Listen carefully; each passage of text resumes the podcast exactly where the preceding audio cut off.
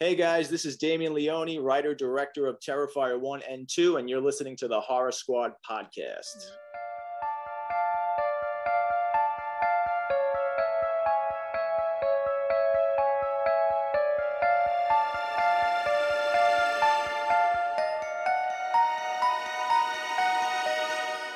Hello, everyone, and welcome back to the Horror Squad podcast. This is episode number 269, where tonight we are going to be reviewing The Last of Us, the very hot television show currently streaming over on HBO Max.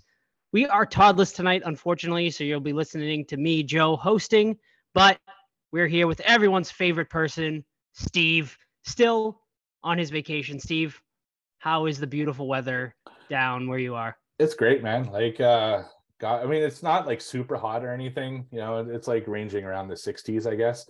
Uh, but compared to where I'm from, that's fucking amazing. You know, it's it's sunny all the time, which is great, and just hanging by the beach, uh, playing a lot of arcades, going shopping. I'm going to a um, a gangster themed murder mystery night tonight. Uh, so yeah, pretty excited. Um, unfortunately, I do have to come back.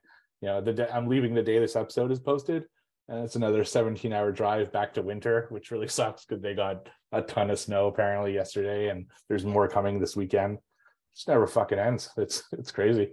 We're we're, we're mm-hmm. actually apparently in uh in record numbers at this point where I'm from, um, which really sucks because I have a snowplow service, and once you go over a certain amount of snow, they charge you per visit. Holy fuck! Yeah, and I, I, just have to mention. I I don't know. think I mentioned it last week but because I'm not home, I'm uh, doing this from South Carolina. Uh, my sound might not be like as good as usual, so I apologize for that. I will be back home next episode and back to my kind of regular setup. But right now, I'm on just like headphones in what looks like basically a closet. So very uncomfortable space. So, but I didn't want to, you know, miss any episodes and stuff like that. So that's why I sound yeah. a little, a little shitty. That's fine. We're going old school for our longtime listeners. You'll remember that I recorded in a closet for a long long period of time because when sam was on the podcast we didn't want to record together so i was relegated to the closet um, right. until we worked out audio issues and stuff like that i mean those episodes were super super echoey so mm-hmm. we sound a lot better now and people can deal with it for a couple of episodes right. but you know i was gonna say even though you're coming home from vacation very very soon you'll be uh, down in texas frightmare so that's right only yeah. like what two and a half months left till texas yeah, frightmare so yeah, it's it's coming up. It's coming up really quick. I'm super excited for it. I actually attended a horror convention this week, uh, this week past weekend, Monster Mania. We are going to be doing a full breakdown on that during the watch what watch segment. So stay tuned for that. Um, but yeah, anything else, Steve, before we get into horror news? No, let's get into it. All right, let's do it. Let's start it off right away. I know Steve is going to be very excited to talk about this because just last week, the trailer for the Haunted Mansion movie uh, released. Uh, it is going to be starring uh, a great array of people, but most notably, I noticed in the trailer was Danny DeVito and mm-hmm. Owen Wilson. I know Jamie Lee Curtis as well, which shout out while we are in the news segment. shout out to Jamie Lee Curtis for winning the Oscar for Best Supporting Actress. And she actually did acknowledge the horror fans as well in her acceptance speech, which was really, really awesome of her. So uh, massive congratulations to uh, Jamie Lee. But uh, yeah, so Steve, you being the biggest Haunted Mansion fan I possibly know, what were your thoughts on this trailer for the Haunted Mansion? I have mixed feelings about the Haunted Mansion trailer. Now, of course, I hope it's going to be amazing. You know, I'm still going to go see it, of course, because I love the Haunted Mansion. I mean, I have my whole living room decorated as the Haunted Mansion. It's just, I wasn't feeling that trailer. And I think it's because of a few reasons. Number one, it looks to be a big like CGI fest. And it kind of reminds me of, was it 1999's The Haunting, which also starred Owen Wilson? Uh, it's giving me that feeling, and I did not like that movie at all. Uh, well, no, I wouldn't say at all, but it, I didn't like that movie. I thought it was a little too over the top and too crazy, and it gave me more the haunting vibes than the Haunted Mansion, the rides. Now there are a lot of references to the Haunted Mansion in the trailer, which is really cool. I don't know. I think it's a wait and see type scenario. I'm not more excited about it because of the trailer. I'm not necessarily less excited either because I did not expect it to be amazing for some reason. I don't know. I just had a bad feeling about who wrote it specifically. Um, but still, I I can't wait to see it. You know, what do you think? Yeah, I mean, I personally, I mean, I thought it looked fun. Like my expectations were not high anyway to begin with, just because I feel like Disney obviously is going to play it pretty safe with a, a movie like this. It's a very, you know, big protected property, one that they obviously aren't going to delve too much into the actual horror horror origins of it. They're going to try to make it as family friendly as possible so i mean for what it looked like i mean it, i thought it looked like it, it could be a, a, a fun time you know? Sort of like um now i didn't like this as much i know you liked it a lot more but sort of like the muppets haunted mansion uh movie. So it, it kind of looked like uh you know something along that vein. So you know we'll see. They didn't even show jamie lee in the trailer you know as uh madame leona. So I'll be interested to see how her character is, is if that's her. Is that that's her character, right? Is that am I right? Leota.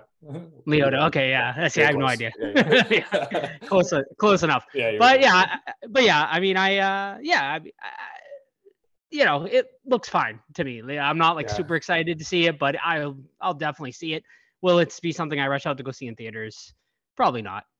Yeah, one thing I, I was surprised about in the trailer anyway, the the ghosts look kind of scary.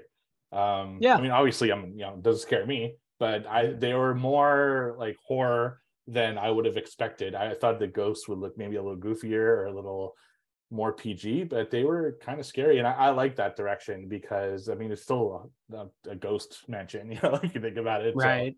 So, uh, we'll we'll see how that actually pans out.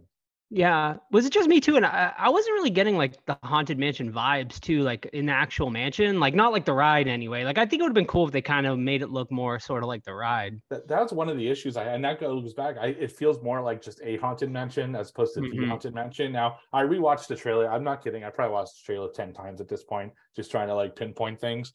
And there are a lot of like subtle nods to the haunted mansion itself. Um, but yeah, I get that kind of just generic haunted mansion feel inside as well. But who knows? There's a lot of elements they didn't show a lot of. They didn't show the Hatbox Ghost too much. They didn't show you know, Madame Leota.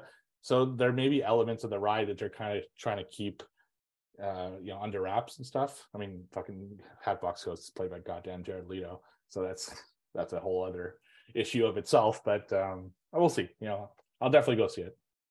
I actually had no idea Jared yeah. Leto's going to be in that movie. Interesting. All right, bringing the whole cult with him, maybe. I don't know. We'll maybe. All right, uh, let's get into the next bit of news. Here is uh, a little update on the "I Know What You Did Last Summer" uh, re- requel, reboot, whatever you want to call it. Uh, you know, it was reported on last time that Jennifer Love Hewitt and Freddie Prinze Jr. were going to be reprising their roles.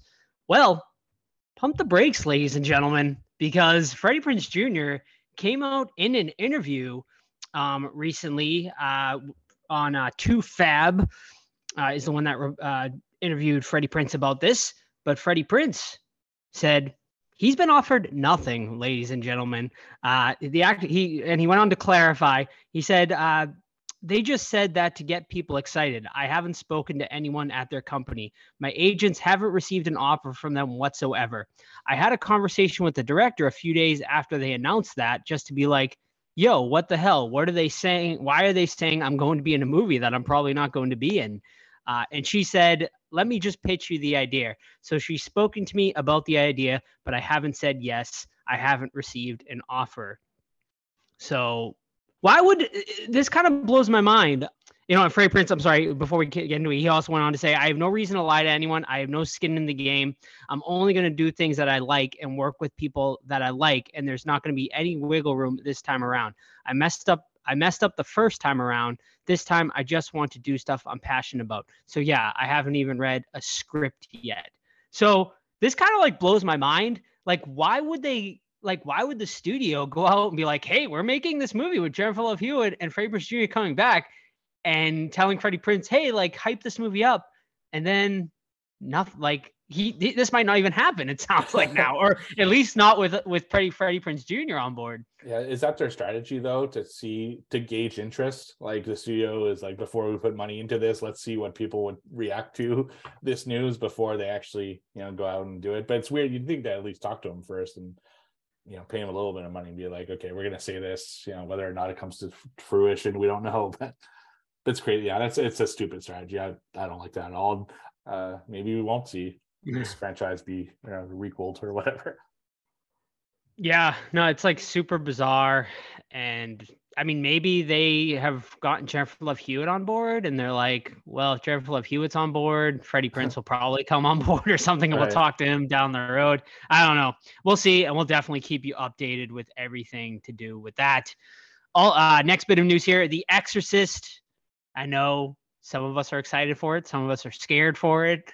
Uh, we'll see. But uh, the the first movie has officially wrapped on filming. So now we head into post production. Uh, the movie is slated to be released October 13th of this year theatrically. Leslie Odom Jr. will be starring, as well as Ellen Burstyn, who will be uh, reprising her role uh, as Chris MacNeil, of course, the mother of Regan. So we'll see how it goes. But uh, ra- filming has wrapped on that. So it's it's coming. I'm, whether whether I'm we nervous. want to or not, right? like it's, right. It's just, goddamn David Gordon Green is just it's not a good track record at this point. So I mean, mm-hmm. I guess our expectations are as low as they can get, so they can only go up, right? I hope, but mm-hmm. we'll see. Yeah. Uh, here's another bit of news here. I was uh, another one I'm I was a bit surprised about is that uh, Eli Roth's Thanksgiving is officially greenlit. We're going to be getting it. And thing uh, this that surprised me is they're putting this into theaters. Uh, I thought for sure this was going to get uh, sort of straight to streaming release, but um, yeah, it's. I mean, the studio is backing it. Is going to be getting a theater release. Now, will this be like a special event type thing where they only release it for a few days, or is it going to be a, a full, wide, spread out release? I think if they release it around Thanksgiving time, it, it could do probably well where they could do a full theater release, but we'll see. But I, I think it's great that this is uh, at least getting some sort of theater release. Yeah, this seems to be the new trend for horror movies where they release it for like one day, and then if it does well, they release it a little bit more and kind of staggered release as opposed to these big studio, you know, blasts of releasing it everywhere right away. So who knows? You know, I don't know if Eli Roth's name holds as much weight as it used to, at least not for mainstream Hollywood. So I would assume it's a limited release, but uh, that'd be cool if they do release it in some big capacity in theaters. Mm-hmm. Awesome. All right. Well, just a couple more uh, bits of news to get through here. Um, hey, friend of the show, Damian Maffei, will he be returning for Haunt 2? As it has just been announced that Haunt 2 is in the works. Um, Beck and Woods, of course, who directed and wrote the original, they also wrote um, A Quiet Place. I don't know if they wrote the sequel or not, but um, they said we can confirm that conversations for a Haunt sequel are officially underway, and that's all we got for you. it's it's it sounds like it's gonna happen. Where is this gonna go now? Um, I think a prequel would probably be maybe the coolest way to go because uh, I mean, spoiler alert, they all die pretty much right. uh, in in that last movie. I mean, I think one maybe or two of them might have survived, so maybe they can kind of go on to the sequel. But I mean, I would like to see them all back and kind of see how they kind of got into this the whole thing with the body dysmorphia and how they all met up and stuff. So yeah, we'll see. What, what do you think, Steve? Would you rather see a, a a prequel well, or a sequel? I mean, I want to see Damien back, so that would have right. to be a prequel unless it's his evil twin brother or something. You know? Yeah. Uh, yeah, no, I definitely ra- rather see a prequel. I think in this particular case, even though I don't usually like looking back, I prefer like stories moving forward. In this particular case, I'd like to know more about uh, the people in the masks. I think it'd be really cool. Mm-hmm. Yeah, definitely. So we'll keep you up to date on that. Maybe I'll try to pry a little information out of Damien uh, and give get us an exclusive. Right. Uh, uh, all right, and then to wrap it up, um, congratulations to Scream Six, which we were going to do this week, but Todd wasn't able to make the show, so we are going to be coming covering Scream Six uh, on next week's show. But congratulations to Scream Six; they set um, a box office record for the franchise, pulling in forty-four and a half million dollars on opening weekend. So shout out to Scream Six. The franchise is as hot as ever. We're gonna be getting a seven. We'll be we be getting an eight, nine, and ten. I'm sure we will down the road, but I think I'm pretty sure this is supposed to be just like a trilogy for this Radio Silence crew. This Mhm. that's kind of the hot thing on the streets right now, these horror trilogies. but um, we'll see about that. And then finally, the very final piece of news here is uh, in remembrance to the original, rest in peace to the original uh, creature from the Black Lagoon, uh, Gill Man. Ricou Browning passed away uh, last week. He was uh, 93 years young. So, uh, you know, just an absolute legend. He played, uh, he was the last living Universal monster. He played the Gill Man in uh, all of the underwater scenes uh, for that original Creature from the Black Lagoon. So I actually had the chance to meet him five or six years ago, and he was awesome. Uh, yeah, I was glad to to get uh, some things signed by him. So yeah, rest in peace, Ricou. Yeah, I never got the chance, unfortunately, but I did get his autograph through consignment. So I'm glad I could at least get something Universal Monsters on my wall because everything else is like crazy. Um, yeah, sad, sad, but lived a life, nice full life. Apparently, he was super nice from every account I've heard. So, yeah, rest in peace for sure. Yeah. And that is going to be it for horror news this week. Thank you. And once again, you can always send in your horror news, uh, email us or the Discord. We have a horror news channel over there. So if you ever want to hear a bit of news that you'd like me to talk about, send it. Thank you. All right, and on that that bummer news, uh, let's throw it to our sponsor, uh, Deadly Grounds Coffee. Everyone thinks because you're a zombie, you don't know good coffee. Well, they're wrong. There's only one brew that gets my seal of approval. Deadly Grounds coffee is my guilty pleasure. The aroma is so intoxicating.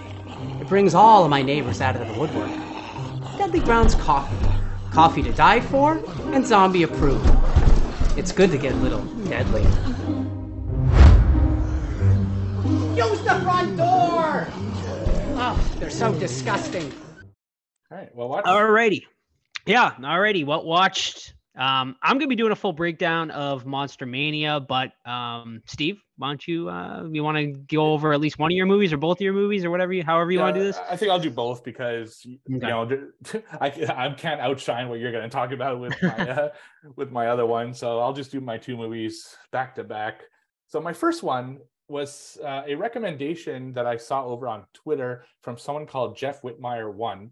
And if you guys don't know who that is, he's actually like almost the Weird Al of horror.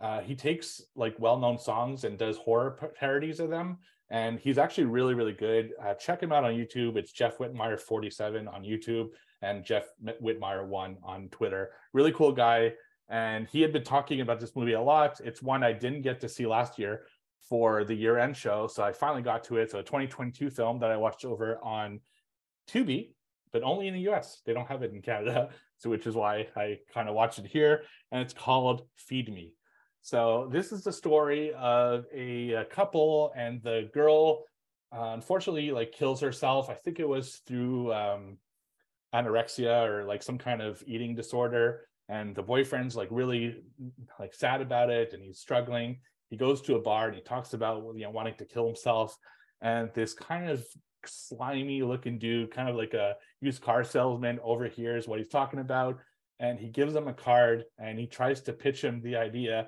that he will help him with his suicide, like assisted suicide. But the best and most noble way to die that way is to be eaten by someone else for like their essence. And you know, he's a basically a car salesman, so he's like sells him that it's the best ways for him to consume him, and he agrees to it. He signs a contract, and this guy, you know, brings him to, over to his house. They they start a little bit of a rapport, and the story is about this guy slowly eating the other guy you know he first takes a finger and then he takes other body parts and you know eventually other stuff starts happening. Uh, the further he gets into this process uh, he starts meeting like a girl and he's interested in her. So that's kind of a complication in his life the guy's starting to regret his choice as he's losing body parts so that's also complicated the whole thing and cops are onto him so there's this whole mishmash of things going on and he's trying to kind of complete his mission of fulfilling eating this guy. And it's a really interesting story. I won't say too much more than that because I think it's one that people should watch. I really enjoyed this film. I thought it was a really cool film, really interesting.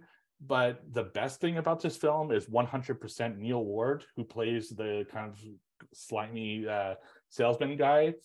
If I had watched this last year, it might have made my top 10, like maybe in the bottom 10, but he would have definitely been my best actor of the year uh, for males.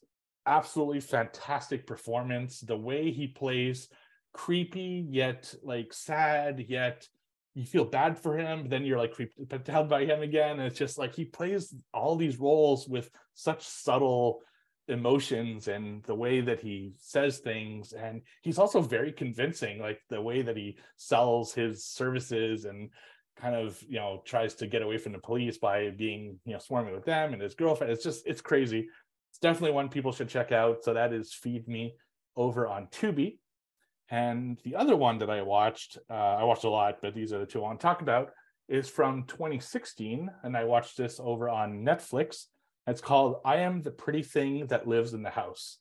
So, this is the story of a uh, woman who goes to a house with an elderly uh, lady and she becomes essentially her caretaker. And it kind of follows her uh, living in this house with the elderly woman, taking care of her for months at a time. When all of a sudden she starts noticing creepy things happening in the house. And it's basically like a haunted story of her being haunted by this ghost and trying to figure out kind of what's going on, the mystery as to what the ghost is about, and uh, that's basically the main story. Like, there's not too much to it. There aren't a ton of characters. It's really just her, the old lady, and occasionally people come to the house. Like at one point, the pipes are leaking, and someone comes to look at them, and like stuff like that. Uh, it's a pretty creepy film. The the ghosts are really well done. It's a very much of a slow burn, uh, but there's also a long periods of time where there's nothing happening. It's just her kind of living in this house and that can get a little boring at times. And unfortunately i, I wasn't like super happy with the end. I thought it could have had a better ending but still i thought it was an okay film uh, not something i would want to watch again or anything and not something i'd go out of my way to recommend but i'm happy i saw it so that's i am the pretty thing that lives in the house over on netflix Oh, and I give uh, Feed Me a four out of five stars, and the other one a two out of five stars. All right. awesome. Thank you, Steve, for that. And now for me, I didn't watch anything this week because I was super busy prepping for Monster Mania weekend, uh, which I attended over this past weekend. Uh, Monster Mania is one of my all time favorite horror conventions. It's right up there um, with Texas Frightmare for me. Um, uh, maybe a little more smaller scale, like guest wise, because you know Texas Frightmare has like 50 to 60 plus guests. Uh, Monster Mania usually gets between 20 to 30, but they always have a really good guest list, and uh, it's really well done. Uh, so yeah, it's about it's about a five hour trek. It's not too bad of a ride. Um, luckily the weather was good. Got there, got in early, which was nice. Was able to nap, and then the madness ensued. Um, Friday started off with um, almost a heart attack, man, because I like was on my phone scrolling and I saw like Undertaker thing pop up and I was like, oh no, he's gonna fucking he canceled, didn't he?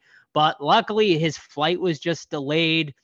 Um, he wasn't gonna show up till eight. He was supposed to be there six to ten.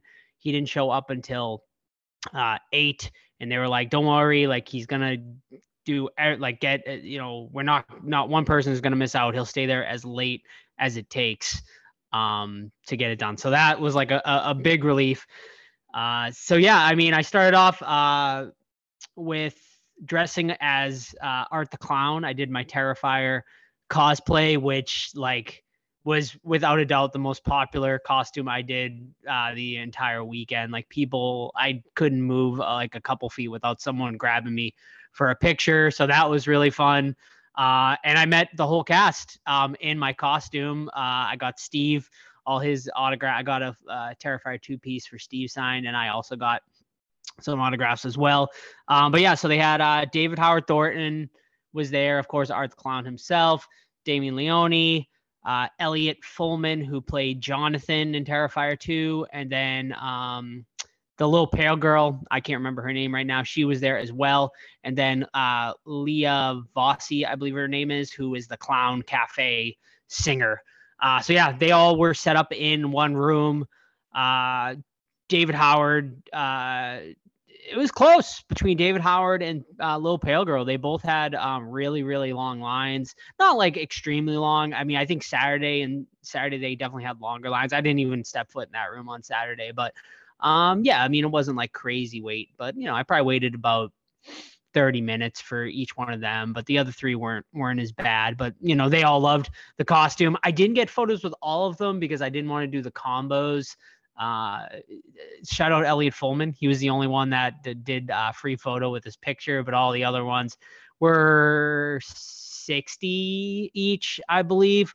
So everyone was right around that 60 uh, range. So anyone going to Texas Frightmare expect to pay about, you know, 60 for each uh, each group. And yeah, um, so that was pretty much that. And then right around 10 o'clock. So I walked around, I did the autographs, and then right around 10 o'clock, I had my photo op with the Undertaker. So around nine o'clock, I went upstairs. I got my Paul Bearer uh, outfit. I dressed as Paul Bearer uh, for my photo op with Undertaker. There, the Undertaker was shit was fucking wild, man. There were so many.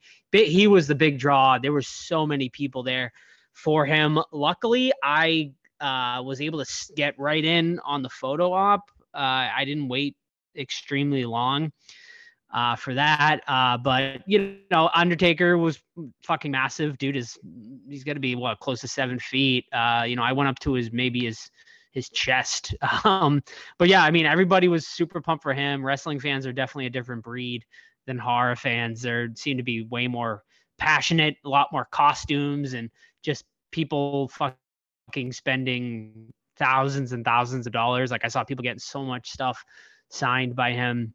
Um, but he was cool. Like he he really you know he he's a quiet man, but uh, he acknowledged my Paul Bearer outfit. He was just like nice, and then he like you know we did our photo, and then yeah I got right in the line. I gotta say, uh, Fitterman Sports, who is the company that brought in the Undertaker, they are a well-oiled machine.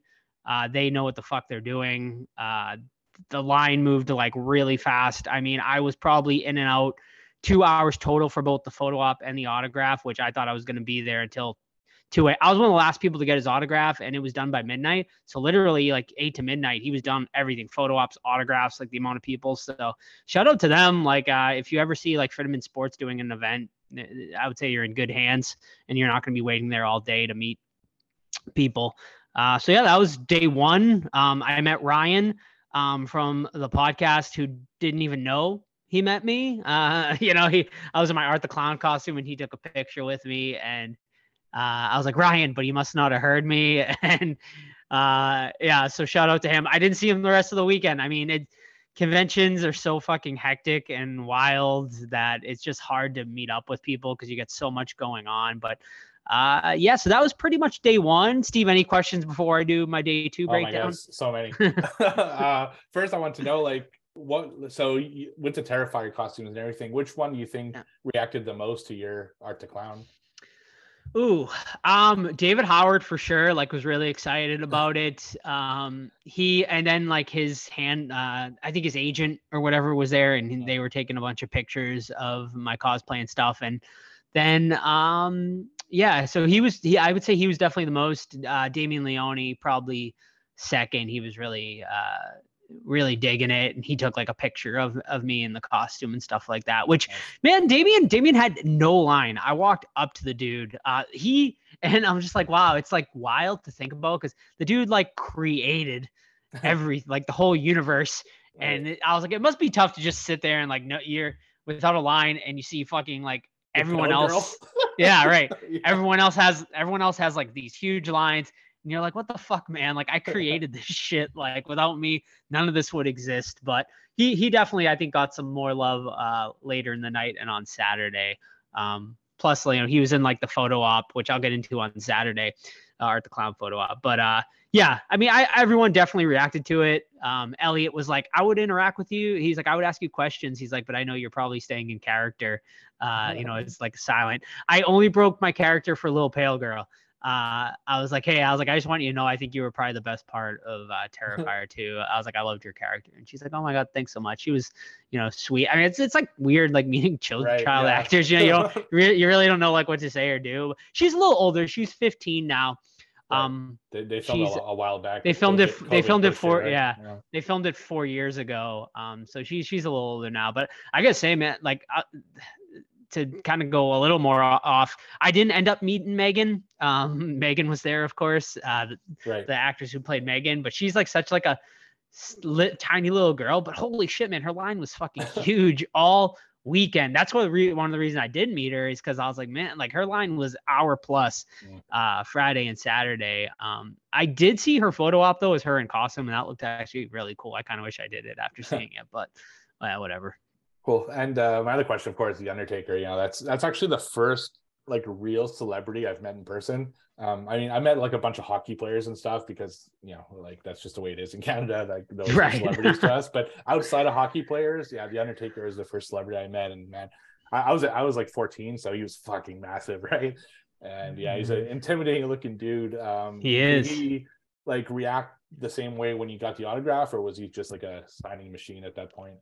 Um, he was definitely more like well or like they were trying to just Right. bang it out, you know. Um, but little bonus, um, they fucked up. Uh, they gave me a uh photo at the table as well, which I didn't pay for. How- So I got a photo at the table with him as well. nice. Um, so two hundred dollar value right there for free, uh, which I didn't I didn't really need it, but I did I took it anyway because like fuck it, they they gave it to me. right. So uh, he was cool. Like I got him to sign my urn, which looked came out looking fucking really cool because he signed it in the purple uh, paint Nice. pen. So it was really cool looking.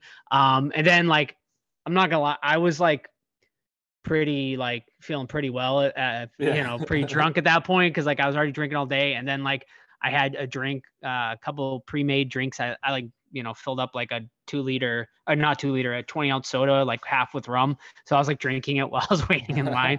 So by the time I got to him for him to sign the autograph, I like tried talking to him, but I was like pretty messed up at that point. Right. Uh, so I was just like, uh, I was just like, I was like, yeah, I was like, man, I was like, your first match. I was like, my first match I ever went to was you know, WrestleMania. It was you versus Kane. He's like, oh yeah, that was a really good one. And that was that was it. That was my conversation with him. yeah. And then we and then we and then we took a picture, and that was it. I don't know, but it was cool. I I'm I really uh, don't regret meeting him and getting the autograph. I mean, it was expensive, but I, I definitely don't regret it. And the fucking urn came out looking awesome, so it'll look great displayed. That's awesome. All right, let's go. Mhm. Day two. All right, day two. Day two. I'll try to get through this quick. Uh, all right, so day two started off um, with me wanting to get bang out just my autographs so I can just enjoy the rest of the day. Like I said, the guest list wasn't like uh, f- amazing for me personally this time around. So like I got the Terrifier autographs done with on Friday. Saturday, I wanted to get uh, Rebecca Gayhart, who um, I wa- I ended up finding an urban legend figure on eBay, so I had her sign that, and she was only there Saturday, Sunday only, and I planned on leaving early Sunday, so I wasn't gonna get her on Sunday. So, um, you know, her line wasn't terrible, but I ended up waiting probably close to like 45 minutes to an hour because there was one dude in front of me who had to have gotten about like a hundred things signed. Like he must have been obviously like a consigner or something like that. And it was just so fucking brutal, man. Just like sitting there waiting, like while one person is taking up all this time. Um, people were so fucking mad, like in front of me too. It was funny. Like people were just so pissed off. But um, oh, she, I mean, she was a sweetheart. She was like super nice. I wanted to talk to her so bad about Santa's Slay, but they were trying to, they were keeping the line after that guy fucked the line up, like, and it backed it up so much. Um, they like wanted to keep the line moving as fast as possible. So it was like a super quick interaction with her, but she was her most, her biggest concern was making sure the autograph looked nice on uh, the urban legend figure, which, you know, uh, she signed it in black, which I don't love. I, I kind of wish I like, I, I, it's so awkward. I never want to be like, uh, can you like do like a different Yeah, marker, like right. or something? You know, I, I don't want to be like, I don't want to be that guy. But uh, you know, it looks fine, but it's a little dark. It's like a dark thing on a dark surface, so it's, you know, I wish she did a little better. But yeah, whatever. She was, but she was super sweet, super nice. Um, but wish I could talk to Anna Slay with her. Unfortunately, I didn't get to. Uh, the way it is. Yeah. yeah yeah and then i got uh quinn lord he's the only other autograph i ended up getting zero line walked right up to him he uh, which i was kind of surprised about right like because sam is such like an icon i feel like at this point um but i man everyone was there for the sons of anarchy people like charlie hunnam fucking like you know, he had a line. I like woke up at like seven in the morning or uh, on Saturday, and I looked outside and he had like a line, you know, like outside. Uh, so yeah, everyone was there for them. So I think that kind of helped the lines out. I planned on meeting Rose McGowan. Oh, by the way, I talked to Quinn Lord about uh, the Trick 'r Treat sequel. He's like, it's hundred percent happening. He's Oh, like, really? but he's like, there. Yeah, he's like, it's 100% happening. I was like, are you going to be involved? And he's like, uh, he's like, I don't know yet. He's like, I, you know, I haven't been approached about it. He's like, they've, he's like, they're, they've barely written anything yet. He's like, I've only seen a couple storyboards. So he's like, it's probably going to be a little bit, but he's like, it's 100% happening. They're already kind of developing it. So there's a little update as far as that goes. Uh, and I've already met him before, but he's, you know, super nice kid. Uh, and then, yeah, what did I do after that? Then I got into my Freddy cosplay, uh, which you know looked good. I was really happy with how it turned out. I did Chest of Souls Freddy. Um, you can see all these pictures on my social medias if you want. Uh, Joe's House of Horror. Uh, and it came. Yeah, I was really happy with that. Um, bummer the ma- the mask on the malt ripped a little bit though, so I'm gonna have to get that repaired. Uh, so if anyone knows a good mask repair, let me know. uh, but then I went to the Q and A with Brooke Smith, who of course was the girl in the well uh, for Silence of the Lambs, and she was super. She might have been my favorite Q and A I went to. She was like super funny, super engaging, just like extremely nice. I asked her a couple questions. I asked her about how it was to work with Precious, um, the dog, whose dog was real name was Darla. Um, in real life, and she said, you know, was a super sweet dog, didn't give her any issues whatsoever. Uh, and then I asked her if she got to keep anything on uh, the filming, and she did but she she said uh, she super regrets doing this after finding out later what you know was to come.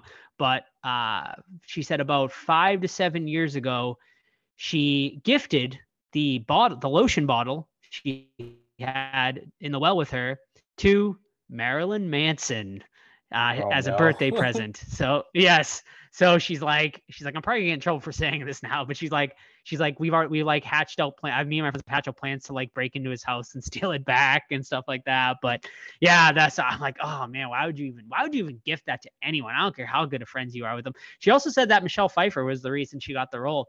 That Michelle Pfeiffer was actually um, originally cast, and then she decided she didn't want it, and then it, it ended up going to her. So yeah, she was super cool, super nice.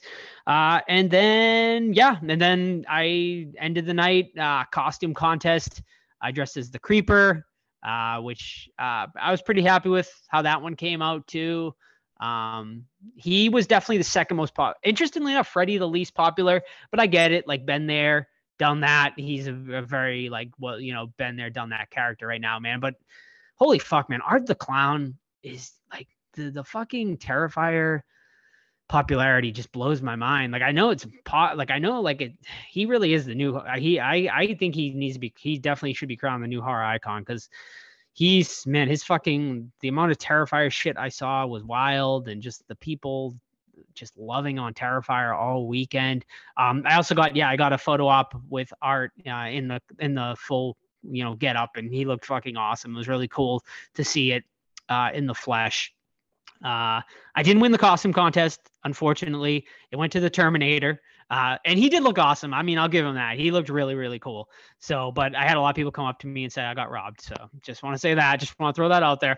Uh, and then there was a couple of Q and A, uh, Q and A's I attended. Um, Terrifier two panel, which was by far the most crowded panel of the entire weekend. Obviously, uh, honestly, a kind of a dick sucking contest. I, I gotta say they. Um, not on everyone, but they, uh, Uncle Creepy, Steve Barton, who uh, produced it with Dread Central, he moderated the panel.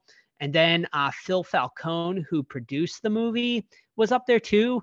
And like they kind of like took over the panel. And I was like, I don't want to hear like how about how the movie got distributed and produced. Like I want to hear from the actors and their experiences. And it was just kind of the two of them stroking their ego for half the the uh the panel. So I was like, eh, I was like, you know, this wasn't the it wasn't the best panel. I've sat through better panels. Uh, and then they uh the Friday the 13th final girls panel with uh the final girls from part one, two, four, and five.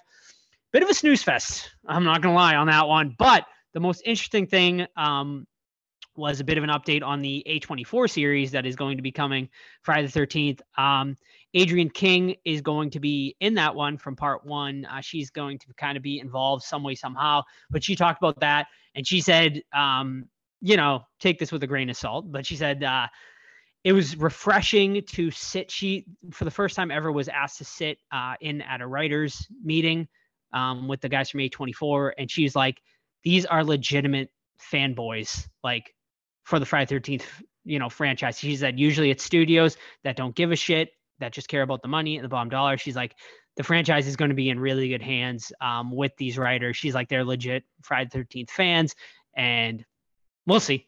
But yeah, I mean, that's pretty much, I think, a whole breakdown of the weekend. Um, yeah, it was, a, it was a great time. Horror cons are always amazing. So yeah. Yeah, it makes me really excited for Texas Frightmare. Uh, it's going to yeah. be a great time. Um, yeah, a lot of guests. Like it's really stacked already. I'm assuming they're still going to announce a few more probably before. Yeah. Uh, and, and then the cancellations will start happening, and then the replacements of those right. cancellations. Yeah, we, we all know the rigmarole of uh, of that. Mm-hmm. But and yeah, it's too bad that you couldn't have seen Ryan again. You know, but I guess yeah. Cons are so friggin' crazy. Uh, but yeah. if you are going to Texas, let us know. We will be organizing like little meetups and stuff to make sure that we can kind of you know sit down with everyone and chat with everyone. I know we're starting to talk about a lunch on the Friday at one of the like popular Texas barbecue places and stuff like that. Yeah. So definitely reach out to us and uh, we'll meet up at some point during the weekend for sure. Uh, yeah, sound like a great weekend, uh, Joe. Blast, a blast. Be, uh, fucking exhausted. I was very exhausted. I, I, think I'm I'm finally I'm kind of caught up now. I, I you know I caught up on my sleep yesterday and we left. We didn't even stay for the con at all on Sunday. We woke up around like eight or nine and just took right off, you know, because you just, you just want to get home at that point. And I had to work Sunday night, so so it was, or yeah, so it was brutal. Um, but yeah, I mean, worth it. Always a blast. A great con. I highly recommend it if you can ever get out to a Monster Mania to do it, especially you, Steve. It's not that far for you. Right. Like I don't think like so. Maybe we can. Uh, I mean, I think I we'll see. I mean, I Sam and I are hoping to go for this August, but we'll see. I, I know you're kind of busy, but yeah, you know, yeah, uh, already spending a lot of money this year. Yeah. yeah, no kidding. Um, yeah, so thanks for that breakdown. That was really really cool, and yeah. uh, I think it's time to get to a little, you know, feature here of The Last of Us. Um, we don't do a lot of TV shows, but once in a while we do them when we really like, you know, to something really special, and I think this one counts in that category. So The Last of Us, based off a video game from Naughty Dog, which was released like I'd say 2014. I don't have it in front of me, but based on memory, it's a PlayStation game. And honestly, uh, one of my favorite games ever. Uh, the first Last of Us, just a fantastic game. So, you know, when the series was announced, I was kind of reluctant about how it would go because the game is already so good. Like, how are you going to replicate that on screen?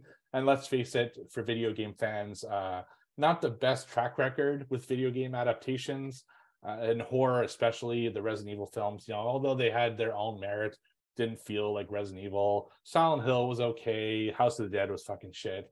You know, like it just hasn't been a great track record. But went in with you know an open uh, mind, and this is what we got. So we're gonna do a episode by episode breakdown. There are only nine episodes.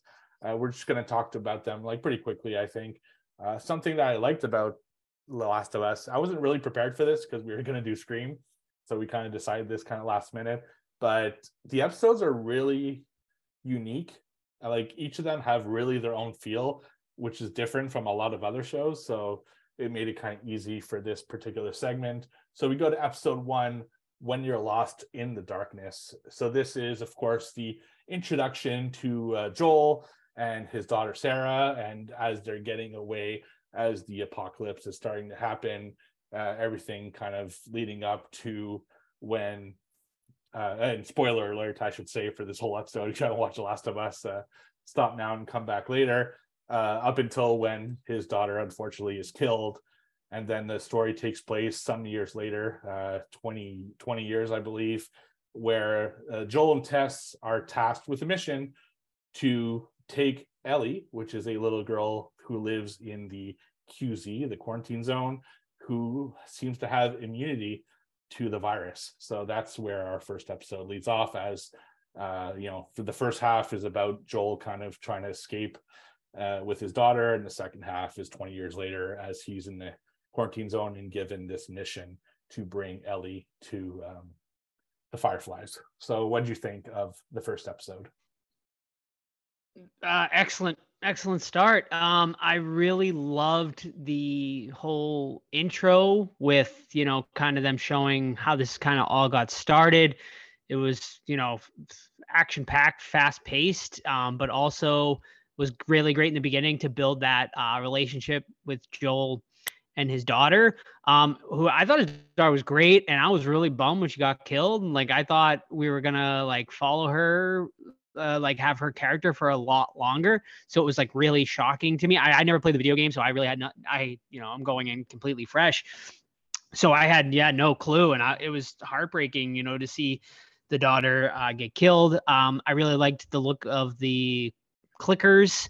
Um, they're very cool looking creepy like you know for sure uh, i love like the fucking funguses like growing off their heads and shit like that really cool um the second half also very good. Like you know it's kind of setting up the rest of the story. So yeah excellent start. And it it pulled me in pretty much right away and made me excited for the rest of the series. Yeah so that's going to be interesting about our review because you've never played the games and i did play the game so it's two very different perspectives one from someone who knew the story and one from someone who didn't. So of course uh, the you know Sarah's death does happen in the video game, so I knew this was coming.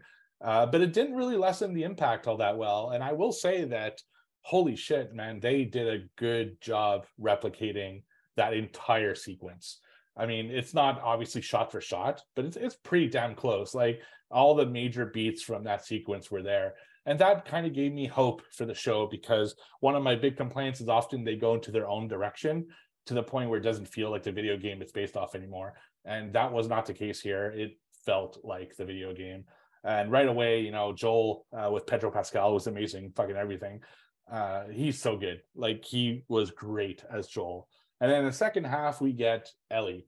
Uh, now, Ellie, I gotta say, wasn't super sold on her uh, in the first episode. You know, I was kind of like on the fence, like I don't know, this doesn't feel like the Ellie from the video games. Now that changes dramatically as of episode two, but in the first episode, I was kind of on the fence.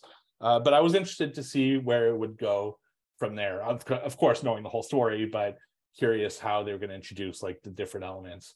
Uh, the first episode doesn't have much of the like horror aspect, so the clickers are actually only in episode two. Um, but it it was a cool introduction to this world, and I thought very well done for people who had like you who had never seen kind of this story play out. Uh, which brings us to episode two called Infected. So, this one, after escaping the quarantine zone, Joel and Tess clash over Ellie's fate while navigating the ruins of a long abandoned Boston. So, this is one I'm curious about your take on because, A, of course, this is where they introduce a lot of the horror elements with uh, the clickers being uh, a big kind of part of it. And also, it takes place in Boston. You know, uh, they move around a lot in this show, but this one's in Boston. So, what are your thoughts on this episode? Well, my first initial reaction was, "Well, that's not Boston." Clearly, like it looks nothing like Boston. Which, like, is funny because my first reaction was like, "Well, that's obviously Calgary." Because yeah, right. yeah. exactly what that was. it is what it is. Yeah. Yeah, right. Exactly. It is what it is. Like you know, they tried to put like elements of Boston in there. Like they did actually like have like some of the real street names, obviously, and they do at one point show the uh you know like the city hall uh, building which you know like it would be impossible to get that shot like when they're walking like it's you know you stuff stupid stuff you would you wouldn't notice unless you're from the area. Um but yeah i mean once again i thought this was like a really solid episode. I wasn't loving like the whole um sort of like Boston area, you know, like I, I don't know, just like I wasn't feeling them like living in there. I'm glad they moved away from it really quick, honestly, because I was just like, ah, oh, this is like sort of like gonna be like uh like The Walking Dead, like it's just gonna be like they're gonna be stuck in this fucking city for like ever and stuff. Um, but I was pleasantly surprised when the fucking clickers come in at, at the end and just fucking go fucking crazy. Um, loved that scene was this is the episode where Joel's girlfriend dies, correct? Yeah. Or yes. Right. Mm-hmm. So yeah, which uh, once again was not expecting uh, that to happen uh, so fast. It was you know heartbreaking to once see again see Joel just fucking dealing with so much heartbreak within the first couple episodes. The poor bastard, um, you know, really just can't catch a break. But uh, really impactful. Uh, and once again, a, a, another really good episode. Are we are we rating episode by episode, or are we gonna just do no, like we'll, a we'll thing at the end? Okay, okay, at the very end. Okay, we'll talk cool. about like favorite episodes, stuff like that. okay. yeah. Okay, so yeah, I mean, I think this was a, a good episode. I definitely liked the first episode better, but uh, you know, the end sequence was definitely amazing, and you know, once again, just pulled me. Maybe you know, the I guess first part of this episode wasn't completely pulling me, but then that second episode, second half of the episode, just like pulled me right back and was like, oh fuck yeah, like let's see where this goes.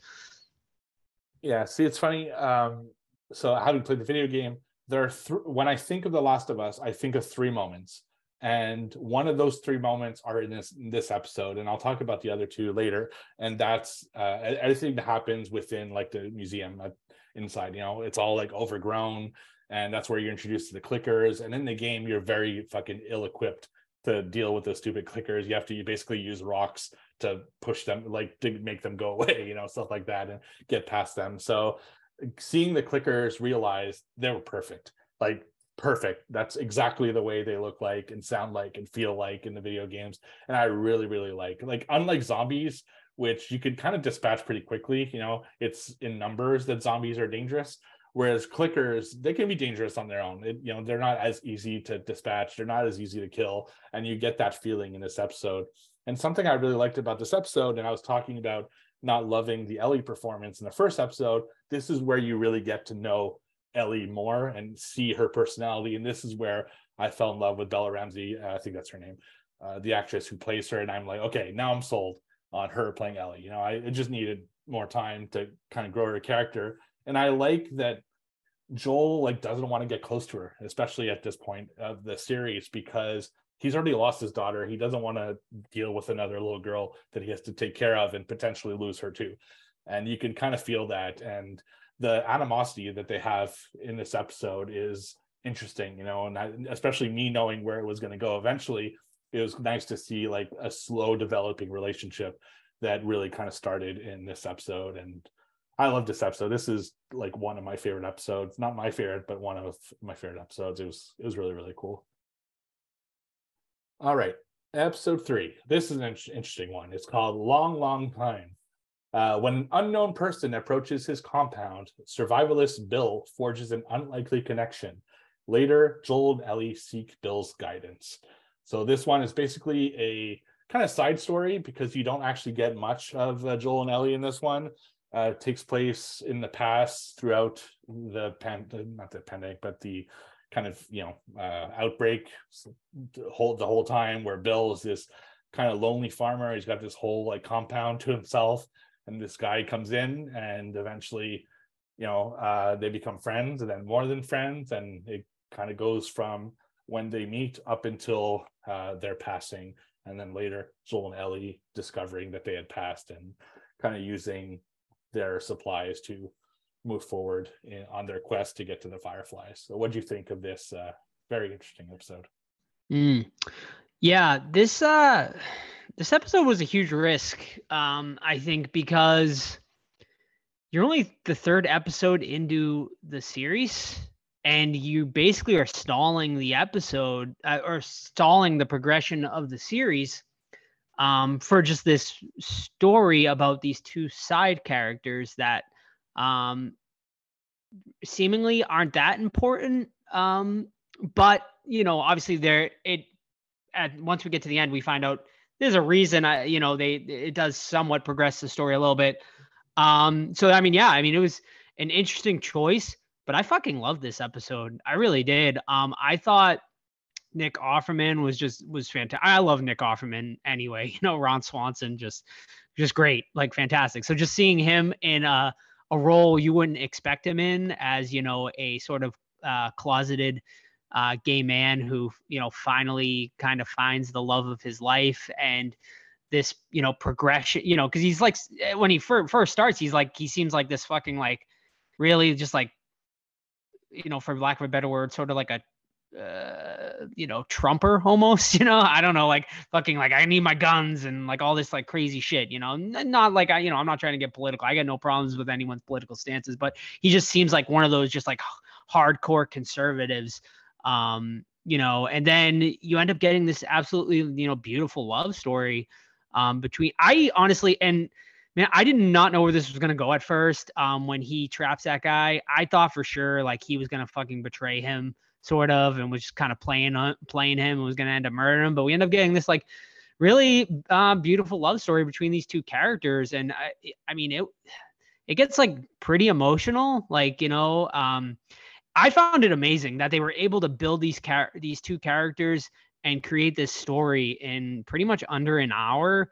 Um, it was it was really impressive. I thought it was like a master class in storytelling, um, and it was it was different. You know, uh, it was it was a massive risk, no doubt about it, but uh, I, I really enjoyed it. So this was a massive risk for a lot of reasons. One, like you said, it's so early in the series to have kind of a you know a whole backstory that like you say isn't really moving the uh, the story much but it does a little bit. But more more so and this is where i started to see the brilliance of the, the last of us tv show. So all of this is not in the game. Uh it is in journals. It's in like things that you find in bill's house. They're like clues to things like this having happened but it's like an entire backstory that they made off one small part of one level in the game. And I thought that's brilliant. This is where people who have played the game get something, you know, additional that we you wouldn't get uh, outside of a TV show. And I really, really love this episode. Nick Offerman, like you said, I mean, Ron Swanson is like the fucking legend. Um, and the the love, I was so into this love story and how fucking tragic the end is, but yet like also beautiful at the same time. Uh, it was it was a tough episode to watch, but great, so good this episode. I just couldn't get enough of it. Um, amazing, like an amazing episode, and of course you get Ellie and Joel kind of come in later. They're you know they're both passed by that point, and he left a letter with supplies and everything. I thought it was such a touching story. I I love this episode, but it was a huge huge risk and it's going to alienate some people you know we know certain types of people will not like this and probably stop watching after this uh, and fuck them you know like because trust me with what comes mm-hmm. next they are not going to like it so uh it was probably good that they right. dropped off at this point but i i love this episode i thought it was brilliant. yeah yeah and it's like one of the it's a second lowest rated episode of the season which is of course just shows like the hate of like the people who are just yeah. the hate in this world. It's it's ridiculous. It's one of the best episodes of the season, in my opinion. So yeah, I can only imagine what the hate most hated one. It's probably the other one that deals with the same. It, exactly. Yeah. yeah. yeah. You get you got it right. All right. All right. Uh, going on to episode four. Please hold my hand. After abandoning their truck in Kansas City, Joel and Ellie attempt to escape without drawing the attention of the vindictive rebel leader. So here, um, you know, this is more of um, I guess human episode. You know, there are a lot more human things going on in this episode. They're on their quest, still trying to get to the Fireflies. They get to this city and they notice that there's this group essentially running this city and they're trying to uh, get away from them as they're trying to go uh, continue on their mission. So, what are your thoughts on this one? Uh, yeah, I mean, I, I actually I like this one quite a bit. Um, you know, wasn't maybe the the best of you know this the series, but uh, you know this is a solid one. It you know kind of moves um, the story. You know Joel and Ellie heading um, in the car and stuff. You get some great moments there with them kind of building their relationship. I believe this is the episode she's reading the pun books and they find and to them and stuff like that. So that was all fun. And then there's man, once they get into the city there and the fucking they start coming under fire and stuff, like that was really good, really action packed. Am I this is the right episode, right? I'm talking about uh, well the big fights next episode, but Okay. Uh, yeah. Okay. So yeah, I mean, so there, uh, yeah. So I, I like that. Um, you know, you start, I, I, you get um Melanie Lynskey, who is the leader of what the, what's the name of their group? I don't remember. okay. Yeah. All right. Well, whatever. Uh, you got Melanie Lynskey, who's like the leader of this sort of uh, like rebel group that's kind of uh, rogue. Um, and yeah, I mean, I I don't know. This one, like, I'm kind of struggling to remember everything that happens in it then because I thought it was the episode where the the clickers end up coming, but I is that that's the next episode yeah, where they break so, through the, so the street. Uh, th- this one is more about Joel and Ellie kind of uh, getting to know each other. and they start Okay. noticing the other group, and you also see what the other group's all about. You know, kind of introducing them as almost kind of this villainous uh, group that are killing off their own people. That's right. Just being kind of assholes, and you know, it's it's run by like this woman who's just does not care about anyone, and yeah, it's it's kind of like a establishment establishing episode for. what's okay yeah and i think they they meet up uh with the uh with the brother i think it is with his so that, that's brother so yeah the end of the ep- of this episode At the very end? Yeah. they're they're reading like they're reading the books and everything and they fall asleep and then they get woken up by the two uh, Okay. the two brothers and that's the end of this. okay gotcha okay yeah so the okay so this episode is mainly about the sort of we see a lot of stuff with the rebels um yeah i mean this one was was okay this one was probably definitely one of the weakest for me um and i was concerned we were gonna spend a lot of time with the rebels and i'm glad we we don't because you know i do really like Melanie Lynskey as an actress but um you know her character's okay in this but uh i just i just wasn't loving uh this whole sort of like rebel group because once again like i i just hate when they like they harp on um groups like that for long periods of time because then i feel like it just gets into walking dead territory where it's very much the same thing but um the show does a good job of kind of really moving stuff along right. Uh yeah this is probably my least favorite episode i'd say. Yeah. Um, for kind of the same reasons is you know we just had a whole episode even though as brilliant as it was that doesn't really advance the story all that much. And i feel this this episode kind of does the same thing right? Yes you get joel and ellie moving forward but then you spend a lot of time introducing this group what they're about what they're up to. And i just like we'd just seen an episode without joel and ellie basically or very little of them. So i want to get more of them as opposed to other people uh, so it was like a necessary episode to set up the next one but it definitely wasn't one of my favorites uh, at all. Uh, but that does bring us to the next episode, which is a very good episode. So this one is called uh, Endure and Survive. So while attempting to evade the rebels, Joel and Ellie cross path with the most wanted man in Kansas. That's Henry. Uh, and Kathleen continues her hunt. So in this one, of course, you get you introduced to uh, Henry and his brother, and they're also kind of evading this group. So they kind of help each other out and which leads to a huge confrontation with uh, the rebels at a house and then finally also a bunch of clickers and this gigantic monster that uh, comes out from under the ground. So what were your reactions to this one? Ooh, I so this um episode started like just okay, you know. I mean, I did like the relationship between Henry uh, and Sam, and uh, you know, there's a great scene where you know they they they kind of go up to the top of a skyscraper and kind of plan their whole escape route, and then they end up in while trying to escape, they end up in this sort of uh, daycare where Ellie and Sam can just be kids again for just a little bit, you know, playing with, you know, like I think soccer, reading like books and stuff like that. So like there's they're building uh that sort of relationship there. And then there's some good stuff with with Joel and Henry sort of kind of talking about, you know, the sacrifices, you know, they they've made and stuff like that. Uh yeah, and then we yeah, and that's kind of like, you know, it's like okay stuff, but then it just gets fucking it like pops off when they're getting ready to escape and they end up uh coming under fire by a guy who's kind of like just like protecting his house or whatever like that. And uh, they get into that house sort of uh, i think they kill him right? I believe the dude in the house yeah like joel's able to get in there and kill him. And then you know the rebels end up coming and then just all hell breaks loose. The fucking floor opens up uh, underneath and the fucking clickers and the this big bloater dude comes out and just causing havoc um, a lot of great action in there, a lot of great, a lot of like pretty vicious kills from what I remember as well, pretty violent. Um, and yeah, like you know, there's uh, moments where you think maybe uh, Sam and Henry and Ellie are uh, in trouble, where Joel is in the house, uh, you know, popping off. Uh, and then I'll wait until the very end of this episode, um, because I think that's when we get into um, the sort of uh stuff with, where we find out uh, Henry has been bitten. Correct? That's in this episode.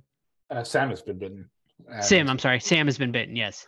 All right, I'll, Yeah. I'll I'll I'll save my thoughts then, and I'll let you talk about everything else in this episode. Yeah, I, I really love this episode. Uh, you know, it was high action. I liked that Sam and Henry were very like kind of alternate versions of uh, uh Joel and Ellie. You know, just uh, very like sticking to each other and i like the relationship between those four characters i saw it really interesting i like the look of this episode you know uh, just fighting the rebels and you get like like you said it's very reminiscent of the walking dead getting this this big group of like mm-hmm. bad people but you get through it really quick you know one episode you're introducing them next episode you're killing all of them off mm-hmm. uh, with this really crazy fight at the end uh, with all the clickers and you got you know the the big monster at the end and which i forget the name of it it's going to bother me later. But uh yeah i thought this was a thrilling episode really enjoyed it. I love the portrayal of both henry and sam. They were fantastic. Of course i knew what was coming so i knew i knew this would not end well uh and it doesn't. So what did you feel about the end of this episode with uh sam getting bit and then henry doing what he does? Yeah um I, the big monster i think is called the bloater. I think i read that okay. if i'm not mistaken yeah did they ever mention like did they ever say actual clickers in I this show or is it or do they? Yeah. Okay. I wasn't sure. Um it was heartbreaking, man. Like, you know, when you find out that Henry is Henry, right? Am I saying yeah, Henry's bit? No, Sam. Sam's Sam, bit. sorry. Okay, yeah. I'm gonna confuse that. Uh so yeah, it's heartbreaking when you find out uh, you know, Sam is bit and then, you know, he tells Ellie and Ellie's like, uh, you know, I have I have blood that might help, you know, and you're kind of hopeful that, you know, hey, maybe like she's gonna, you know, they're gonna put their blood together and the next day he's gonna be fine and we're gonna find out, you know, this Ellie is really is like the fucking savior. But unfortunately that does not happen. Uh, you know, we Ellie wakes up the next day and, you know, Sam is rabid and, you know, unfortunate and Henry, his his brother, is forced to to kill him. And it's, it, I mean, it's heartbreaking. And then Henry, you know, realizing that he just killed his brother, ends up turning the gun on himself and killing himself. I mean, it's, it's terrible. It's heartbreaking. Um, and then just, you know, the episode ends with Ellie kind of putting a message of, um, I'm sorry on Sam's grave. I mean, it's, oof, it really hits you. It really hit you in the feels there for sure. Um, this is one of I think for sure like between all the action and then just the emotion. This is uh, once again definitely one of the the better episodes of the whole season. Yeah, at this point, like you're starting to realize, don't fucking get attached to anyone because to kill Tess in episode two, they kill Bill and his boyfriend in episode three, they kill Henry and Sam in episode five, and all you know in very kind of unique and tough ways to watch. So uh, it's amazing how, and maybe I don't know, maybe it's because I like played with them in the game, so it's different. But how attached I was to Henry and Sam within the span of one episode. Did you feel the same way, having not have that experience? No, uh, no, a hundred percent. Once again, like especially just like you know with um with Sam being deaf. Am I confusing these characters again? I'm so sorry, everyone. no, okay, but no, it's Sam. Sam like, yeah. Sam being deaf with Sam with Sam being deaf and like you know them kind of communicating with each other and stuff. I mean that was like really kind of pulled at your heartstrings already. Um, and then yeah, like you you definitely can. I mean this show just does an amazing job of being able to to really get you attached to a character in you know an episode. It it's really is just amazing, fantastic writing. Um, but yeah, I was attached to them and I was so sad when they uh, both end up dying at the end of this episode. Yeah, absolutely. All right, and that brings us to episode six, titled Kin. After ignoring the advice of locals, Joel and Ellie descend deeper into dangerous territory in search of the fireflies, the fireflies, and Tommy. So this is the episode where uh, Joel and Ellie meet up with Tommy in uh, it's Wyoming, I believe, uh, in the mountains, and they have that big kind of reunion. Uh, kind of a slower paced episode compared to the ones we've had previously. It's more about setting up what Tommy has been up to, uh, his new girlfriend, and all that stuff like that. So this is more of like a this is what's coming rather than something big happening within this episode. So what do you think of this episode?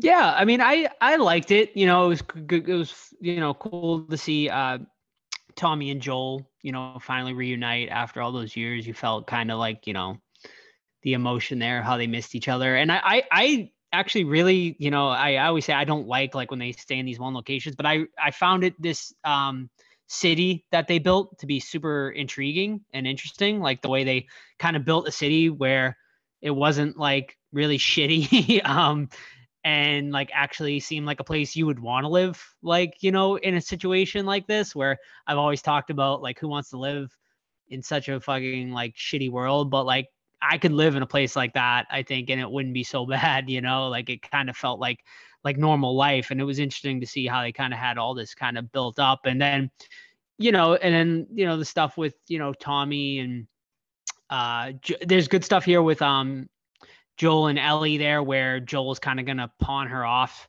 to Tommy, sort of, and kind of abandon her.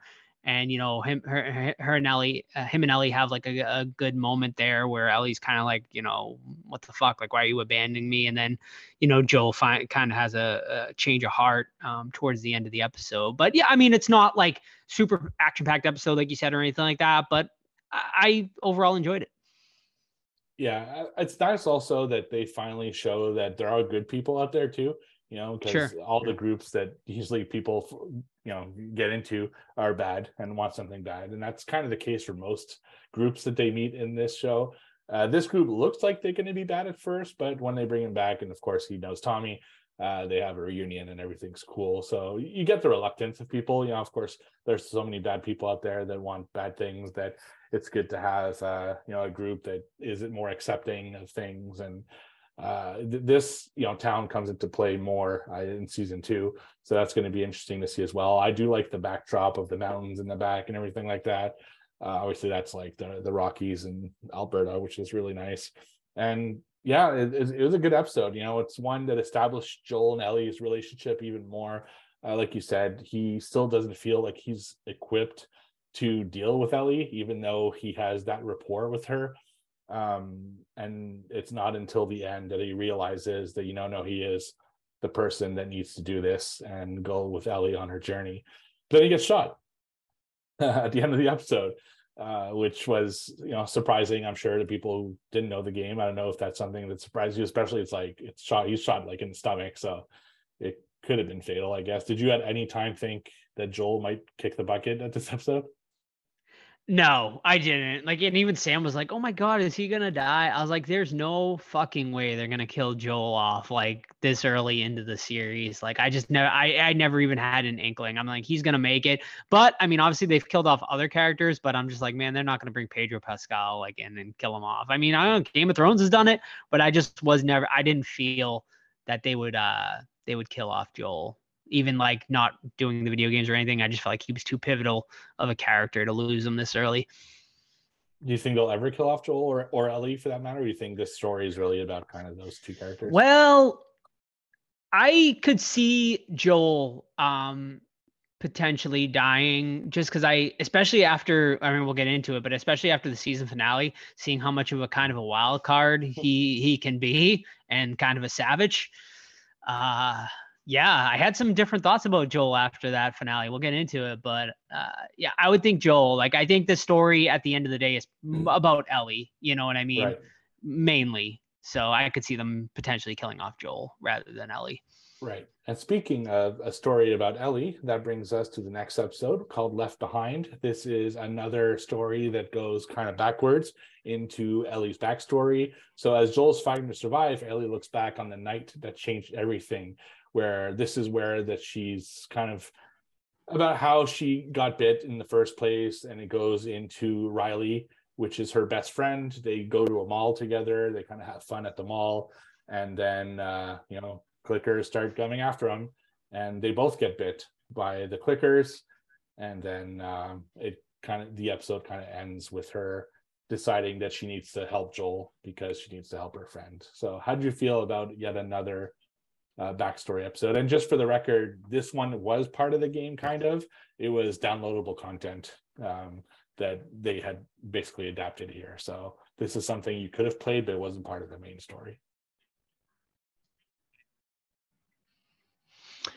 Yeah. Um. So this like felt sort of like another, I guess, risk episode, sorta, kind of like where they are kind of veering off the main storyline, kind of like episode three. And I mean, but you got you have Ellie in here, but it's like uh, a flashback um, to her and uh, her sort of best friend slash someone she sort of had a you know uh, intimate feelings for.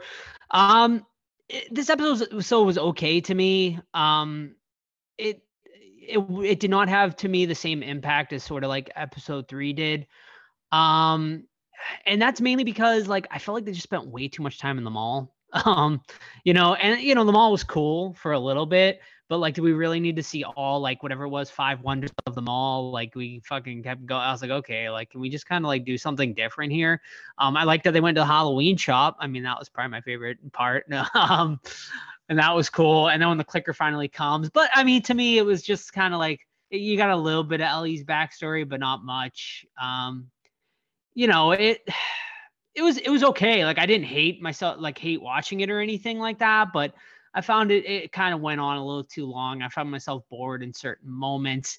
It, it was it was probably one of my least favorite episodes of, of the season.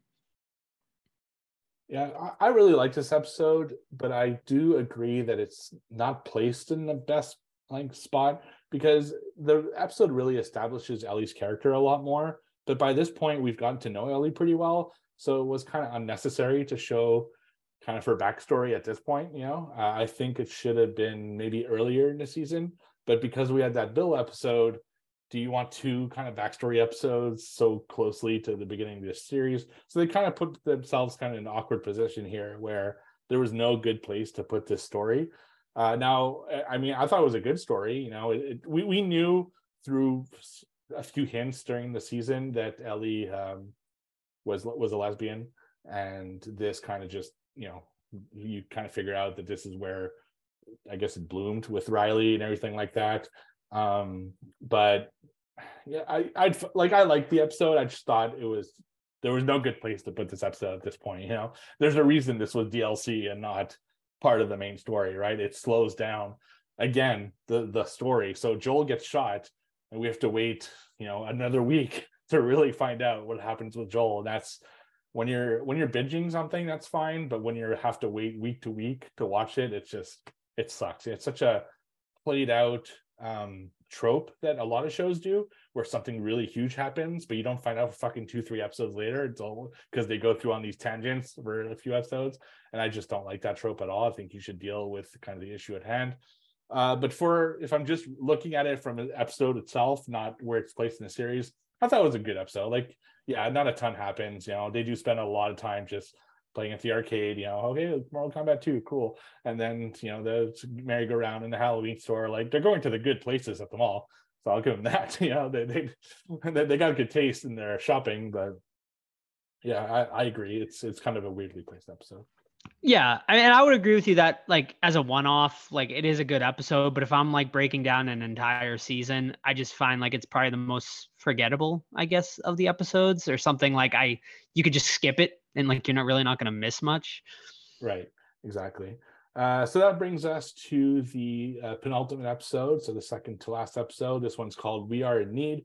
Ellie cross paths with a vengeful group of survivors and draws the attention of its leader, weakened Joel faces a new threat. So in this one, Ellie is trying to help Joel now. So she uh, shoots a deer and she meets two other people as she's going to pick up the deer. And these, you know, these people say they have medicine, so they kind of make a deal. You know, the deer or part of the deer for the medicine, and then she eventually, you know, gets into confrontation with these people. She gets locked up. Turns out that they're cabin cannibals and a lot worse things that really are gross. And uh, Joel, meanwhile, he's you know kind of suffering. Uh, he did get penicillin because of the deal, but now he's faced to deal with some of the people going after him as well.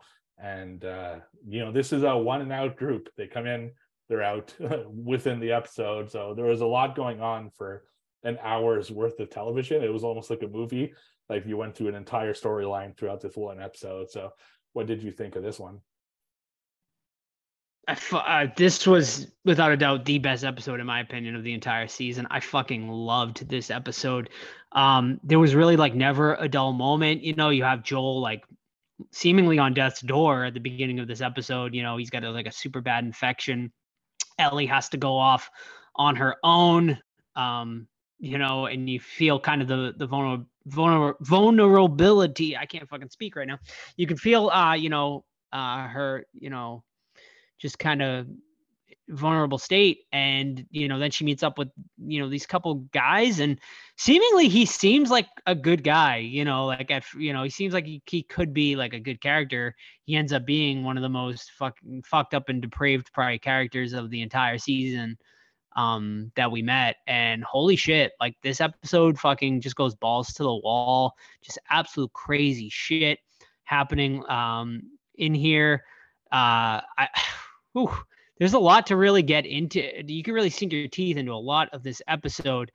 Um, but I mean, like when Ellie gets there, I mean, it seems like you know, okay, like he's they're gonna bring Joel the medicine and shit like that, and then they fucking end up getting Ellie, and you know, you find out essentially they're they're this leader who you know seemed like a guy is you know feed yeah they're, they're fucking basically cannibals they're which you know I think is you know she calls him a sick fuck and stuff like that. And yeah it's a it's a fucked up thing to do. But man like when you're in that situation like i'm trying to look at from his perspective like you are the leader of like 50 people and you're either going to starve to death or you're going to have to eat these dead the dead right? And i i would do the same. Like I, I can't blame the fucking guy for doing it as fucked up as it is um, what's fucked up though is that we find out he's a fucking essentially a pedophile, where he essentially wants to take Ellie as his wife.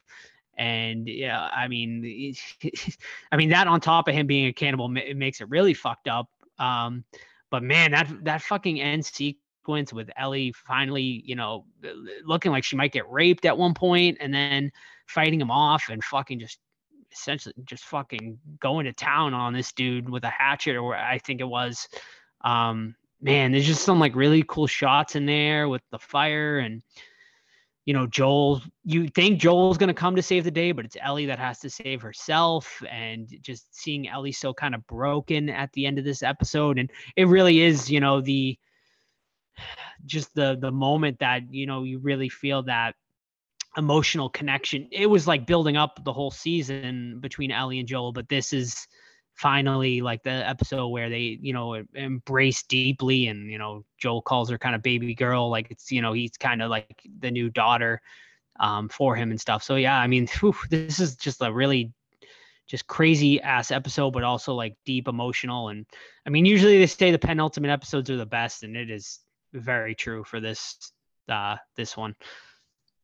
God this episode had so much in it. Like it's crazy how much this episode yeah. had um yeah you're right. It's just i mean the problem with uh, the preacher uh, is that he's killing people to eat them right? He's not just people aren't just dying. Is, is, is he though? Or because like i didn't know if because, he was like actually killing people. Okay. Yeah because they if it's infected he won't touch them right? That was part of ellie okay. says she's infected and they're all like oh no we can't you know? Essentially we can't okay. eat her now.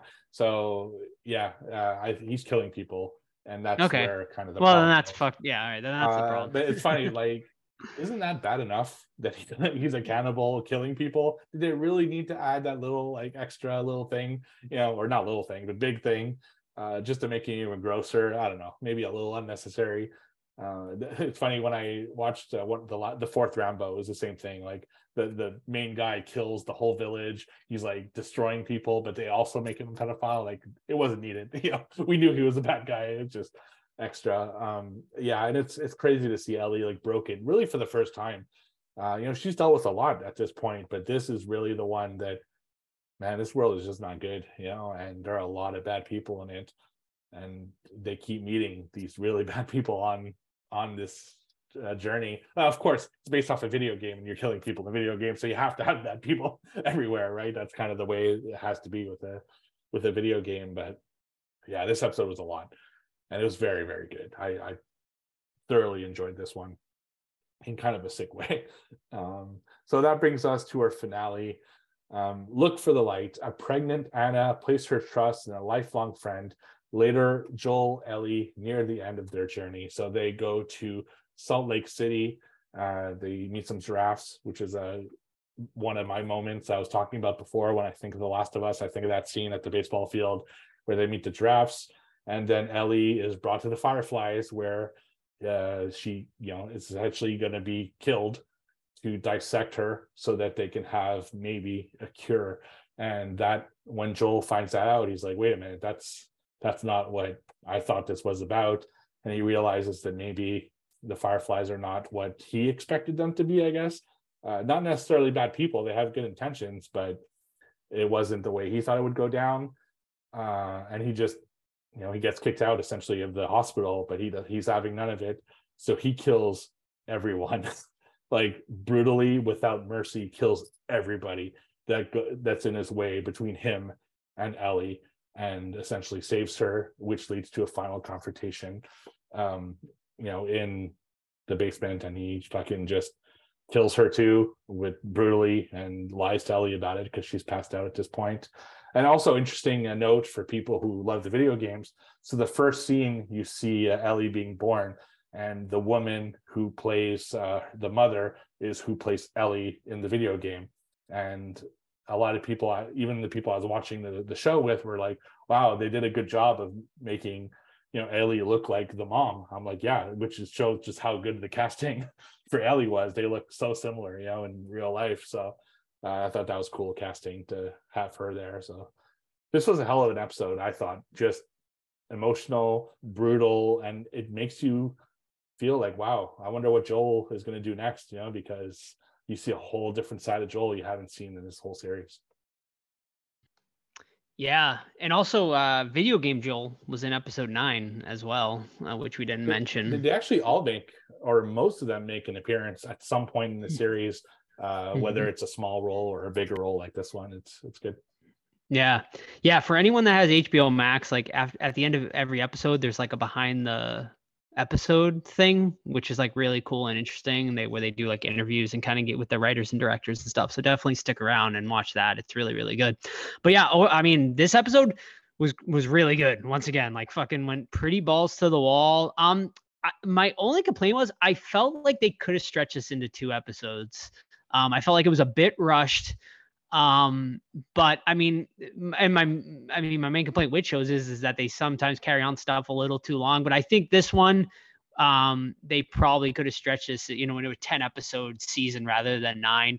I think they really could have, um, you know, you know, kind of built up the tension a little more for when Joel was ready to just go fucking absolute ham on everyone. Um, but man, yeah, it was, I, I'm conflicted um, with Joel now. Like, I understand, uh, you know, and it's I'm obviously that's exactly what the show wants or the video game wanted is for you to be conflicted with this scene. Um, you know, on one hand, obviously he's been with Ellie all this time. Um, and it's tough. Like, you know, obviously it's like his daughter, like, you know, he's looking back at his daughter and he lost her. He's not going to lose Ellie. But at the other time, like, you are basically fucking humanity. Maybe, potentially. I mean, we don't know. We don't know for sure that this doctor can really, you know, create the cure, but isn't it worth the risk and and trying, you know? And eh, it's an interesting choice. Um, and would Ellie have wanted it? Would Ellie have sacrificed her life um, you know, in order to save humanity? And would you do that? Would you sacrifice your life? I think I would personally. I mean, I, you know, I, I think I would potentially do it. Um, you know, but he took that choice away from Ellie. And, you know, Ellie, I think, would not want that choice taking away from her. We know she's a very strong person, a very strong character. Um, and obviously she knows, she knows that he's lying, right? At the end of this episode, you know, she she's kind of giving him the out to be tell her the truth. And, you know, you could see in her eyes that she knows he's lying, but at the same time she has a lot of love for him too i think. So she's kind of like all right like let's see where this is going to go next i suppose. Um but yeah i mean it's to see joel in such a savage just like he just has no regard for human life or anything here. It's kind of scary. Um and that's why i said earlier like i think if anyone's going to die it's probably going to be joel because he can be a fucking wild card and clearly he shows it here yeah, it is an interesting way to take the character, I thought, and it does make you interested for season two because if this had been a clean kind of just another bad group, you know, after Ellie, uh, it would have been just like okay, like whatever, you know, what, what, where they go from here. But having that kind of mystery to them uh, was very good, and I I really liked this episode. Um, but you're right, it, it went fast like that. The entire hospital killing scene is basically like a montage that lasts like three minutes, you know uh, and that could have been almost an episode to itself, just as he meets different people in the hospital, and he has no mercy at all. Like at one point, when he gets to the to the emergency room, the doctor is like, know, he says something, and he's just like, nope, kills him. Then says, okay, you the nurses have to give me what I want. It's it's fucking brutal, and I like that Ellie kind of knows, but she wants it. She wants, I think, to believe him, right? That, that's the whole point. She she wants to give him the benefit of the doubt. She wants to believe that what he's saying is true. But I think you're right. He she does not, and she does give him the benefit of the doubt, but she's going to have that throughout her, you know, her, her head for the next wherever the story takes us in season two. Um, yeah, so I thought this was a great, a very effective final episode. But like you said, I think it was maybe a little too quick uh, of things. So, so what do you think of the series overall? I mean, yeah. I mean, I obviously didn't know what to expect. I didn't watch the video games or anything, so I just kind of went into this. I thought my concern was is that it was going to be it was going to follow The Walking Dead like extremely closely, and the first couple episodes kind of were giving me those vibes. But it did its own thing and it did it well. I wish we got more clickers. Uh, that would be my biggest uh, complaint is that we barely got any clickers in this entire season. Like they were very few and far between um, which you know maybe would have become a more like Walking Dead scenario where like you're getting too many walkers. So maybe it was a good thing, but I would have liked to see them a little more. Uh, felt like they were more of a threat. Um, but overall, I thought it was fantastic. Um, just I loved pretty much every episode. Um, and even the weaker episodes were still pretty enjoyable. So, um, are we rating it? Yeah, absolutely. Okay, yeah, um, yeah, I, I I can't wait for season two. Um, just fantastic acting, Bella Ramsey and Pedro Pascal, just just absolute amazing performances. But great performances by everybody, really. Like you know, even all the side characters, just great stuff, great writing. Um, just uh, yeah, fantastic show. I'm giving it a nine out of ten. I, I really loved it. Yeah, so four point five out of five. yeah. Oh, sorry. Yeah, I forgot we're doing these ratings. Yeah, yeah, four four and a half out of five. Yeah, uh, I feel the same way, uh, and I felt the same way about the video game. I thought one of my only complaints was that there weren't enough clickers. Uh, they do the human stuff uh, too often, and eventually, at some point, you're just meeting group after group after group, and it's not as interesting because you kind of lose that feeling of fear for the clickers because they go, th- go through these cities and these locations and there are no clickers. So like it doesn't feel as dangerous of a world as The Walking Dead, for example, which is one of the best things about The Walking Dead is that the second that they left their compound, there are always zombies out there. You know, they're always in danger. You can never rest and they can come out of anywhere. And that's one of the things I liked about that series where this I didn't get that feeling. It is more of a human story than a, you know, kind of monster story, but still amazing series. Uh I do think that maybe they went too fast. Um, they cover a lot of like it's almost a location per episode you know? It's only that one double episode where you know the henry and that kind of group that they do two episodes with whereas everything else is just you're in boston you're in kansas city you're in wyoming you're you know it's just like going place to place to place to place and maybe it would have been better to have like a 12 episode and slow down a little bit maybe show some of the other locations that they go to in the game that they didn't. Um yeah but overall I, I loved it and i agree with you i'm also at a 4.5 out of 5 uh, great great show. Awesome. So i got to ask you as someone who's played the games and mm-hmm. the sequels and stuff i mean where do we go from here? Is this going to be like a few seasons and done or do you think they'll go past the video games and kind of create their own story? so there's only two games right? Right. season one is the first the game. first game? Okay. Uh, so my understanding is that they're going to make season two into two games uh, sorry, two season two into two uh, two seasons. After okay. that, though, you get that kind of um, Game of Thrones issue, right? Right. There is going to be a Last of Us three, but is it going to be out in time for new TV shows? So they might right. have to go in their own direction. Well, I don't know how. It depends how Neil Druckmann, the guy who created the series, uh, is he telling him like this is what's going to happen? But then again, you don't want to ruin the game. So mm-hmm. I don't know. They're gonna they're gonna have to at some point figure things out because this isn't a long term plan at this point, right? Right. Um, I have a feeling they're just gonna go into their own thing after season yeah. three and just it's going to be different, right? You're going to play. There's going to be the path that the show takes and the path the video games take. Uh, that's just the way it is. It's like Game of Thrones, essentially. Uh, but if we ever get those books, who knows? Never. No, I mean, Yeah. R. R. Martin's done, man. He's he's made all the millions off the show. He's like, I ain't writing a book anymore. right, exactly. So, so what would you Mhm. say is definitively your favorite episode and your least favorite episode? Yeah, so definitively, I would I would think I would give it to episode nine, or sorry, episode eight, the penultimate episode, uh, when we are in need, as definitely the best episode. I just I, I just really fucking love that episode. There's not n- nothing really bad about it. Um, and then yeah, I think I would give episode seven, Left Behind, um, as my my least favorite. Like we said, a, good episode, but just one that I think wasn't as good as all the others. Right. And so my favorite, I think, would be a two-way tie between the penultimate episode, uh, just because of how like crazy there is in there, but also the the Bill episode, long, long time, because Mhm. man, I really felt for that episode. I just Yeah. I felt on a whole different level, you know. And my least favorite episode is actually the first part of that um uh, the one with Henry, you know, like the one where Henry isn't in really. Uh, Sure. just Yeah. it, it felt too generic, you know, compared to everything else that we had seen at that point. So that would probably be my least favorite episode of the series. But I mean, it's still a really good, really good show. Yeah. Yeah, definitely. Alright. All right.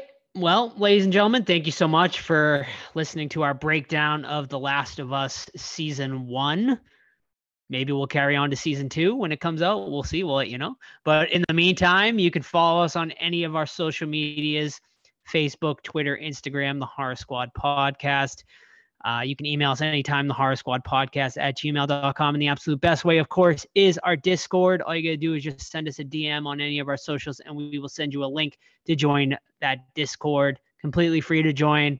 Amazing community. So please join us over on our Discord. Next week, we are going to be reviewing Scream 6, the highly anticipated follow up of the Scream franchise. So go check it out. It's currently in theaters. And yeah, Texas Frightmare Weekend coming up in May. Uh, there's going to be a whole bunch of us there. So come and join in on that fun. And yeah, I think that is about it. So we'll see you guys next week for Scream 6. See ya. Bye.